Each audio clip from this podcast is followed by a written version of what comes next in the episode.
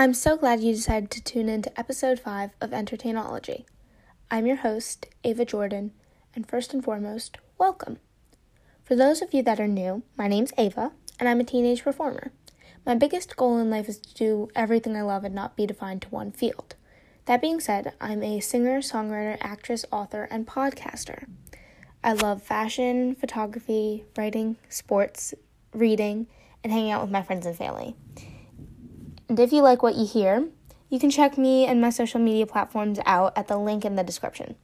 In this episode, I'm going to discuss my journey as a teenage author and what it's like to follow my dreams at such a young age.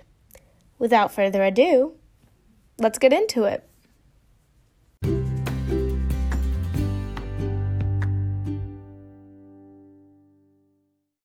I recently published my debut novel, In the Heat of It All. It takes place in an alternate universe where newborns are given necklaces that determine their connection with a person. 120 degrees means the two people are soulmates. The protagonist, Kendall, is enjoying life with her family, her friends, and her future all going great. She and her boyfriend have a 119 degree connection. But what happens when she meets someone else with the same connection? In the Heat of It All is a story of ambition, family, friendship, and love. It can be bought on Amazon at the link in the description in either paperback or Kindle format. It can also be found on Goodreads, and I'll link that in the description as well. I hope you choose to read it, and if you do, please leave a review.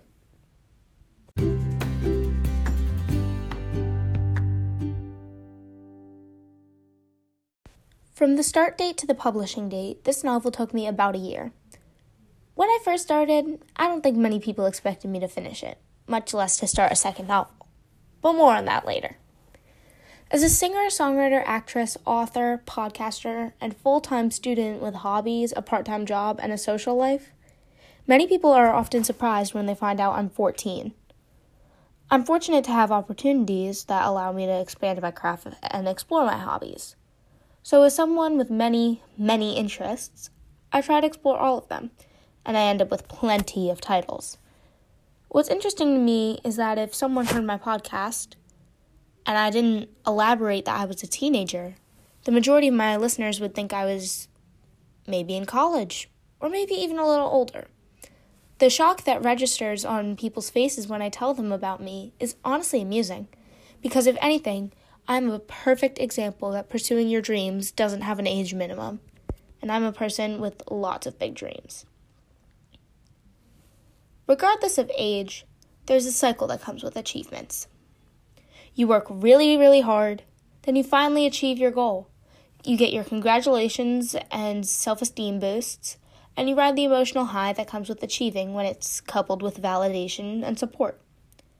Finally, the dust that the parade left behind settles, and you're faced with one big question. Whether it be internal pressure or external, the, the end of the excitement it leaves you wondering what's next? Suddenly, all these smaller questions build up. Will this be my peak? If it is, am I okay with that? Do I have the time and energy to devote to something new? What is my something new? However, the end of the cycle is a bit different when you're a teenager. Everyone's excited that you completed something at such a young age, and there's a little less external pressure to do something big again. While that might seem like a good thing, it means people expect you to just go back to being a student. Go back to your activities and sports and go back to being a quote unquote normal teenager. There's absolutely nothing wrong with being like that.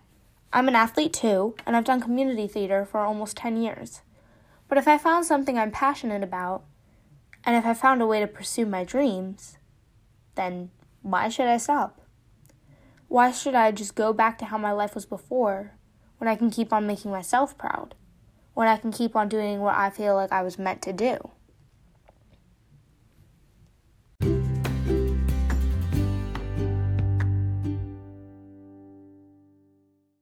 This brings me to my second novel. I'm still amazed that I was able to finish my first novel, and this one is no different. I personally cannot wait to see how the same inspirations will influence my new story. Who wants to stop a creativity flow, after all?